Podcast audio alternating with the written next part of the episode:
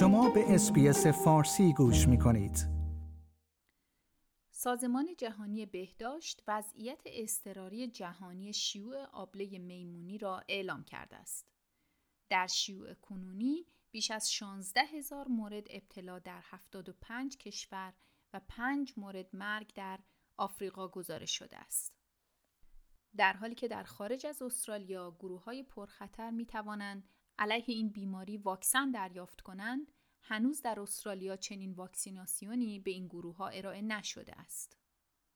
همکارم گرگ دیت و من فاطمه هاشمی در این خصوص گزارشی تهیه کرده ایم که توجه شما را به آن جلب می‌کنیم.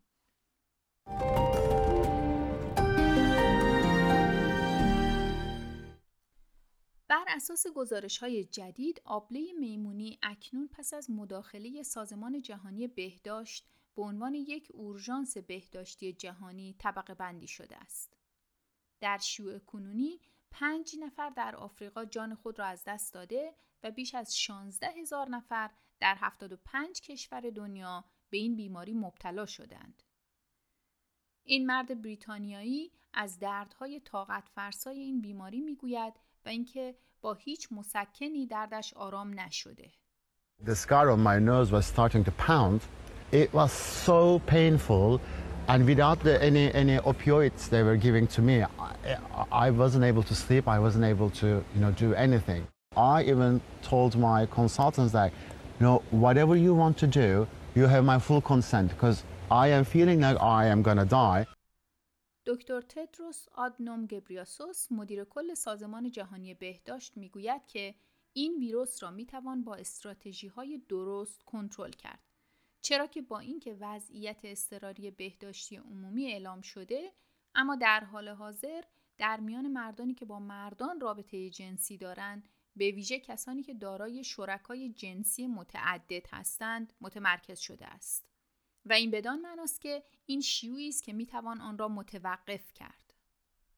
Although I'm declaring a public health emergency of international concern, for the moment this is an outbreak that's concentrated among men who have sex with men, especially those with multiple sexual partners. That means that this is an outbreak that can be stopped with the right strategies in the right groups.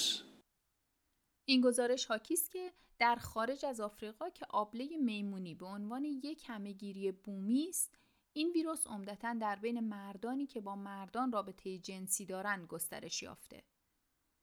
این امر منجر به هشدارهایی به مردم شده است که در صورت داشتن شرکای جنسی متعدد یا حضور در مکانهای جنسی مراقب باشند.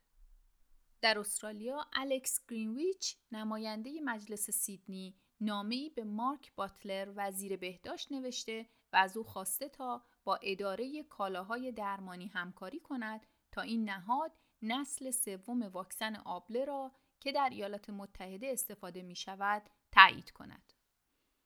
در حالی که آبله میمونی که از طریق تماس نزدیک پوست به پوست در طول فعالیت جنسی منتقل می شود، افراد می توانند عفونت را از ملحفه، حوله و یا لباس نیز دریافت کنند.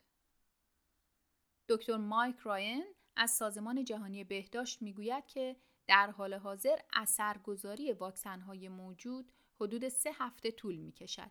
بنابراین واکسینه شدن به افراد ایمنی فوری نمی‌دهد. بهترین راه برای جلوگیری از عفونت این است که از قرار گرفتن در معرض آن خودداری کنید و اگر در معرض آن هستید از انتقال بیشتر بیماری به دیگران جلوگیری کنید. When this vaccine is given in a pre-exposure context, it is not like giving an antiviral. It takes time for vaccines to work, and in this case it can take up to 3 weeks, I believe, for this vaccine to take full effect. So being vaccinated does not give you instant protection.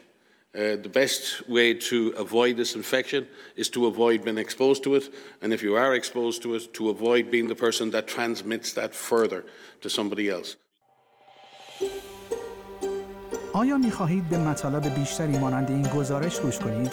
به ما از طریق اپل پادکست، گوگل پادکست، اسپاتیفای یا هر جای دیگری که پادکست‌های خود را از آن می‌گیرید گوش کنید.